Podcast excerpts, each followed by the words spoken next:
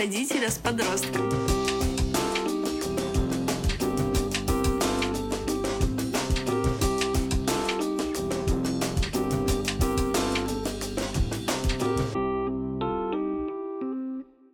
Всем привет!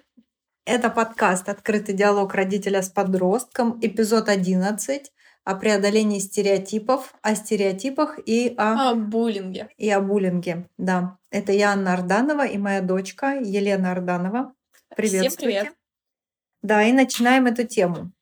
Как обычно, я традиционно заглядываю в словарь на всякий случай, чтобы уточнить что-то скрытое в корне слова. Но сейчас я решила спросить свою дочку, что же такое стереотипы, по ее мнению.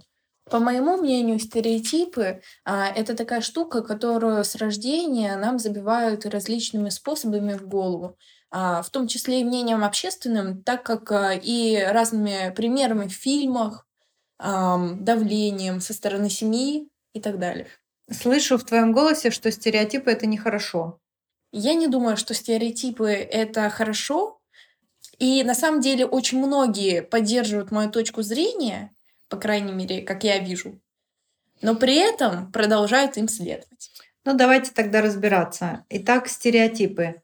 Самое главное, и почему это именно плохо, то, что это упрощенный образ чего-то, упрощенный образ модели поведения или явления, или какого-то восприятия человека.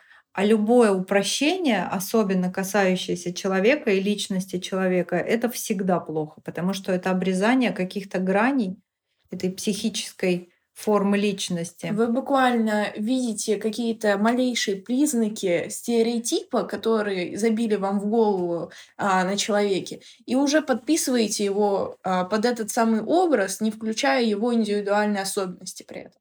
Да, то есть, например, увидели у человека синие волосы и ракес, ну, думаете, все, общаться не будем.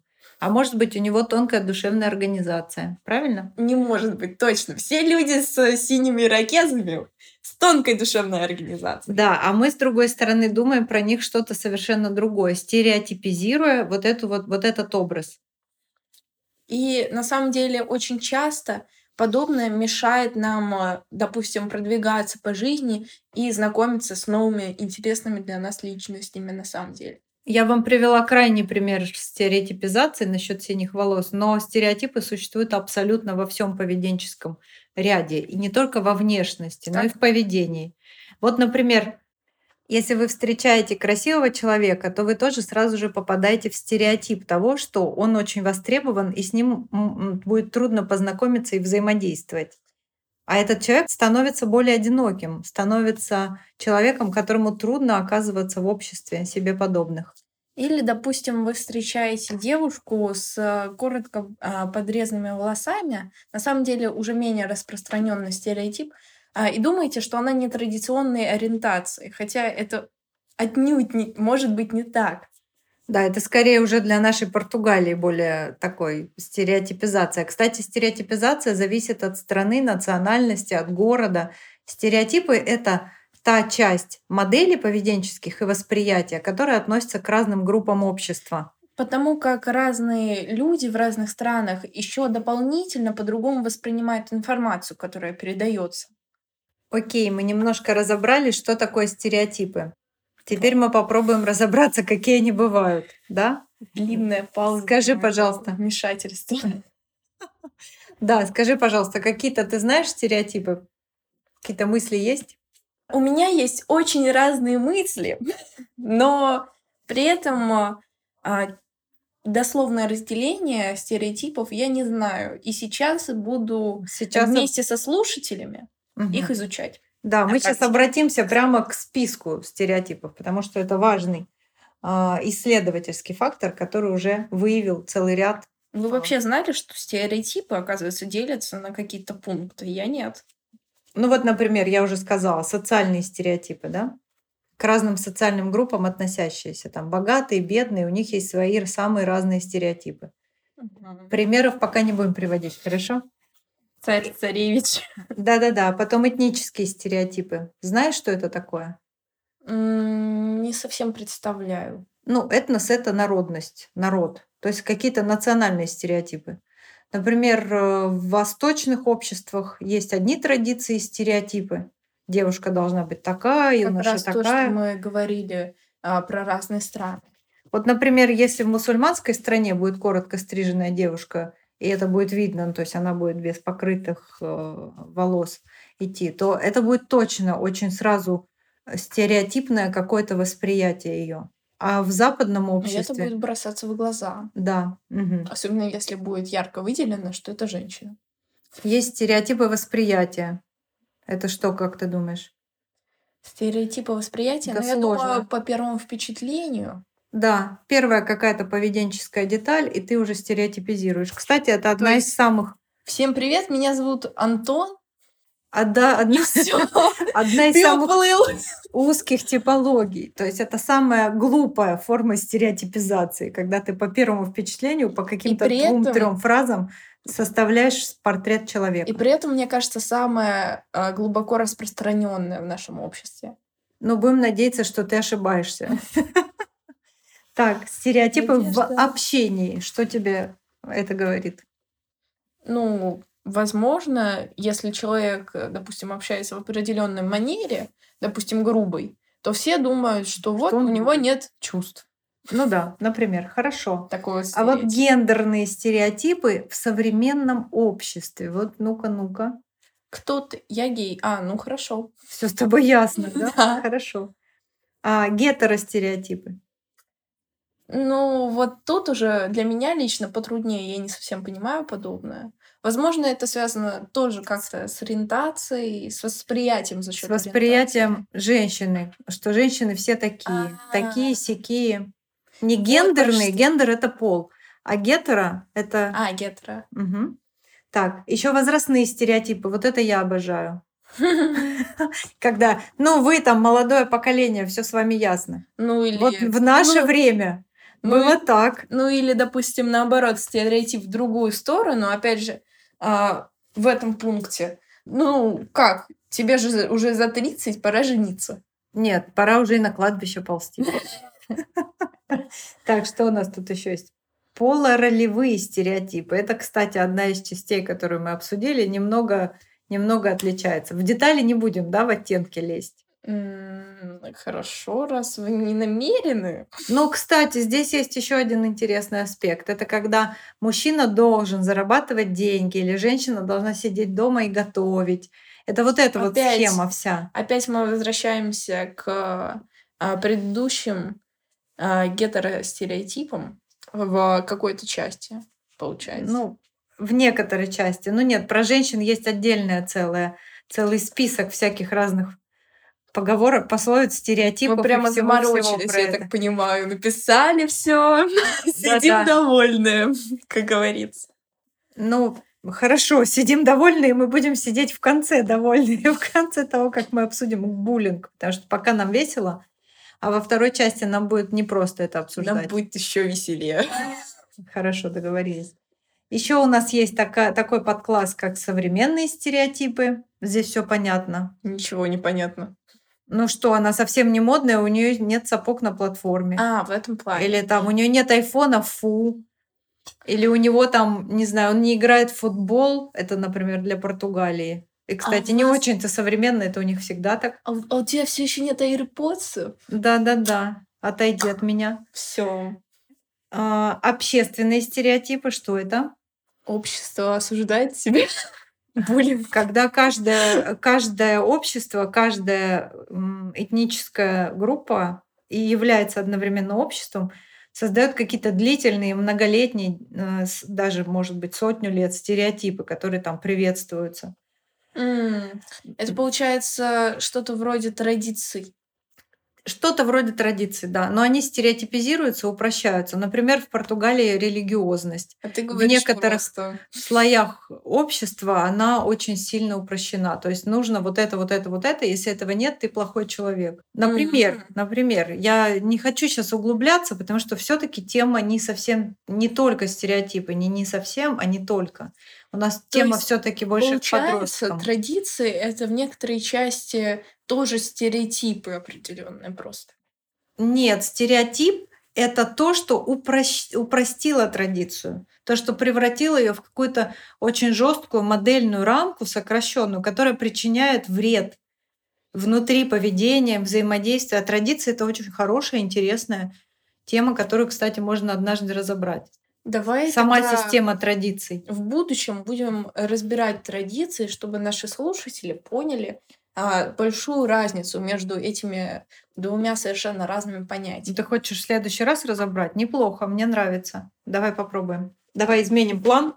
В следующий раз разберем тему традиций. Спойлеры. Да, у нас сегодня у всех игривое настроение. Так, стоп. А какие у тебя есть стереотипы? Ай-яй-яй, меня поймали. Зажали прямо в угол. Но у меня есть какие-то стереотипы, я с ними всю жизнь борюсь. Сначала мне их насаждают, все. С самого детства они формируются, Типичная упрощаются. Сначала мне их насаждают все поголовно. Плачем. Так, спокойно. А потом приходится с ними как-то работать. То есть, если вдруг мне не удается справиться со- с, какой-то реактивной реакцией на человека, это и есть применение стереотипа. Я не успеваю почувствовать, не успеваю проанализировать, не успеваю подумать, не успеваю сделать вывод и почувствовать реальность. То есть Мисс, быть, сейчас, пожалуйста, не перебивай меня, быть ближе к реальности. Так вот, в этот момент срабатывают так называемые автоматические реактивные модели или стереотипы. В психологии это еще называется реактивным поведением. Очень важный аспект для разговора. Мы очень часто реактивно себя ведем в непредсказуемой, непредвиденной и кажущейся нам страшной ситуации. Вот тогда срабатывает весь перечень стереотипов. И тогда нам нужно просто на что-то опираться, и этим что-то часто является стереотип. Да, и вот чтобы, чтобы избегать стереотипов, задавайте себе несколько простых вопросов, можно даже механически. Вот сейчас, в этой новой ситуации, что на самом деле я чувствую к этому человеку или к самой ситуации, ко всему происходящему. Вот именно чувствую. Не думаю про него, а чувствую. Чувствую напряжение, разбирайтесь с напряжением. Чувствую желание присоединиться, пробуйте, ну, осмыслить, почему вы этого хотите. После того, как вы разобрались со своими чувствами, попробуйте их проанализировать на уровне логики. И дальше идите во взаимодействие, отказываясь от стереотипов. А Лена спросила меня, какие у меня есть стереотипы. Она вспомнила. Она знает. Да, я могу точно сказать, что у меня бывает из-за скорости проживания этой жизни возникает желание быть в стереотипах вот в рутинном, в быстром темпе жизни. И иногда я автоматически проживаю вот эти дни между работой, между личными контактами, и там что-то срабатывает. Но у меня такие общеповеденческие есть стереотипы, там это так, это так, потому что. Вот, наверное, так. От возрастных я стараюсь избавляться на самом деле сильно. От всех профессиональных я избавляюсь просто как зарядка ежедневно. И сейчас у меня есть тоже интересный вопрос. А у тебя уже нашли стереотипы? Расскажи мне про это. Лично у меня есть э, определенные стереотипы характера. Первое впечатление и в том же э, числе немного про взаимоотношения э, девушки и мужчины, э, про то, где должна стоять девушка. А, хотя я не знаю, если честно, откуда это взялось, но я э, тоже максимально жестоко с этим борюсь и изгоняю. Друзья, нам нужно плавно переходить к более жесткой теме, к буллингу и к преследованию, но я бы хотела сделать короткий, короткий финальный вывод. Если вы работаете со своими стереотипами, если вы что-то стараетесь преодолеть из них, то вы намного ближе к реальности и намного ближе к вариативности мира. Вы можете лучше честнее, продуктивнее, эффективнее общаться как с людьми, так и с окружающим миром. Поищите в себе И стереотипы. воспринимать его. Да, и реактивное поведение. Поищите, это сильно-сильно упрощает дальнейшую жизнь. А сейчас мы переходим к теме Буллинг в семье! «Да-да-да, help me» еще скажи. Help me. Еще неизвестно, против кого тут буллинг. Давай сначала разберемся, что это. Я Да, и просто он защищаюсь.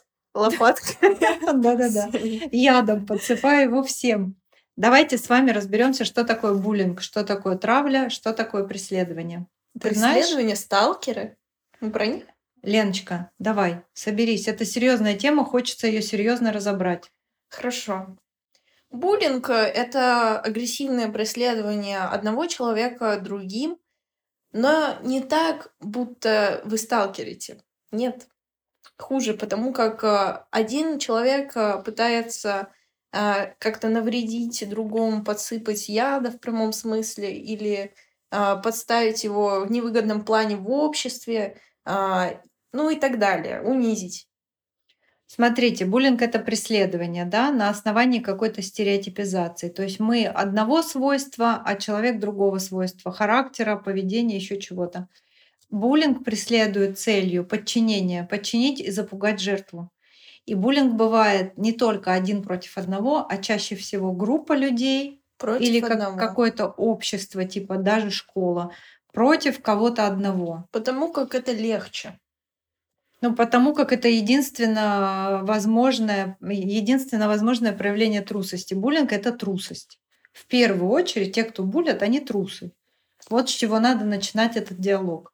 Буллинг — это трусость, э, в том числе из-за того, что жертва, как правило, одна, а тех, кто нападает, много. Да, нападающие прячутся за свои стереотипы, прячутся за агрессивное поведение и травят несчастного человека который не может им ничем противостоять. Вот и она. В большинстве случаев просто срывают на нем свои эмоции, которые даже к нему, по сути говоря, не относятся. Кстати, да, скорее всего, к жертве они как раз и не относятся. А вот страдания жертвы это совершенно отдельный разговор. Несмотря на то, что мы очень весело начали, активно обсуждали стереотипы, смеялись, но тема буллинга тяжелая. Она тяжелая в основном, конечно, для жертвы. И, и она в том же степени связана со стереотипом. Да, безусловно. Но сейчас мы хотим сконцентрироваться на вопросе того, как быть жертвой, если вдруг вы стали в школе или в каком-то другом обществе жертвой буллинга. Давайте я об этом скажу немножко. Сначала нужно распознать, действительно ли это буллинг, действительно ли это травля и преследование. Оно бывает совершенно разное. Это бывают непристойные шутки, регулярные, постоянные, запугивание, может даже доходить до избиения. Если все это происходит из раза в раз, и вы не можете один на один с человеком противостоять этому, то есть выйти и поговорить, разобраться, вывести его в какое-то нейтральное положение к третьей стороне, тогда, скорее всего, вы уже являетесь жертвой буллинга. Что делать в этом случае? Есть еще такое понятие, как скрытый буллинг. Если вы вдруг чувствуете от кого-то а, ощущение страха, испытываете тревожность при его появлении, если вы понимаете, что этот человек или эта группа людей каким-то образом из-под влияет на вас, и вы боитесь, то, может быть, это то самое проявление скрытого буллинга. Вы не заметили тех аспектов, которые к этому привели, но, возможно, они где-то были. Самая крайняя степень буллинга — это состояние, когда вы так сказать обездвижены, психологически обездвижены, как жертва, которую запугали, и она больше не может ничего сделать. В этом случае нужно принимать очень конкретные, экстренные и четкие меры, о которых я сейчас расскажу. Допустим, вы стали жертвой буллинга. Какой бы он ни был, легкий или тяжелый, это уже процесс, с которым надо бороться, которому надо противостоять. Начнем с простого. Таких, как вы, в мире существует много. Много таких же людей, очень сильно похожих на вас. И вам хотелось бы, наверное, оказаться рядом с ними. Поэтому для начала вокруг себя в интернете, в социальных группах, где угодно, поищите своих людей. Это сильно поможет началу сопротивления, выстраиванию фундамента сопротивления тому, что с вами происходит. Дальше вам нужна реальная поддержка и помощь. Было бы очень здорово, если бы вы смогли найти поддержку и помощь в своем самом-самом близком круге в семье. Постарайтесь со всей своей силой Настройтесь на это. Я знаю, что это бывает очень трудно. И как-то поделитесь самым близким своим человеком из круга семьи. Попросите его поддержки. Попросите его о том, чтобы он как-то включился. Но обязательно помните, что вам нужно знать о всех шагах, которые будут предприниматься. Третий очень важный момент — это внутренний момент. Помните, что те люди, которые вас травят, просто трусы. И когда вы сталкиваетесь с трусостью и с ее проявлением, вам должно становиться сразу легче. Старайтесь думать про это именно с этой точки зрения. Вам противостоят трусы, и вы намного легче будете справляться с любым буллингом. Еще один очень-очень важный аспект. Помните, что если вы стали жертвой буллинга, вы не, не виноваты в этом. И вам совершенно не должно быть трудно признаться вашим близким в том, что с вами это происходит. Это не вы плохой. Совершенно не ваша вина то, что так происходит. Вам нужно просто постараться найти свое собственное общество в этом прекрасном мире. Мы поговорили о стереотипах, о том, как они рождаются, об их объемах. Мы поговорили о буллинге и ушли в такую тяжелую часть разговора. Я надеюсь, те, кто попал в эти ситуации, слышат, насколько мы вовлечены в борьбу с этим процессом и с этим феноменом. Однако наш сегодняшний эпизод мы будем заканчивать. Наше сегодняшнее время заканчивается, и мы прощаемся с вами. Это был одиннадцатый эпизод а, подкаста «Открытый разговор родителя с подростком». Всем до новых встреч через неделю. До свидания. Мама, можно шоколадку? В следующем выпуске.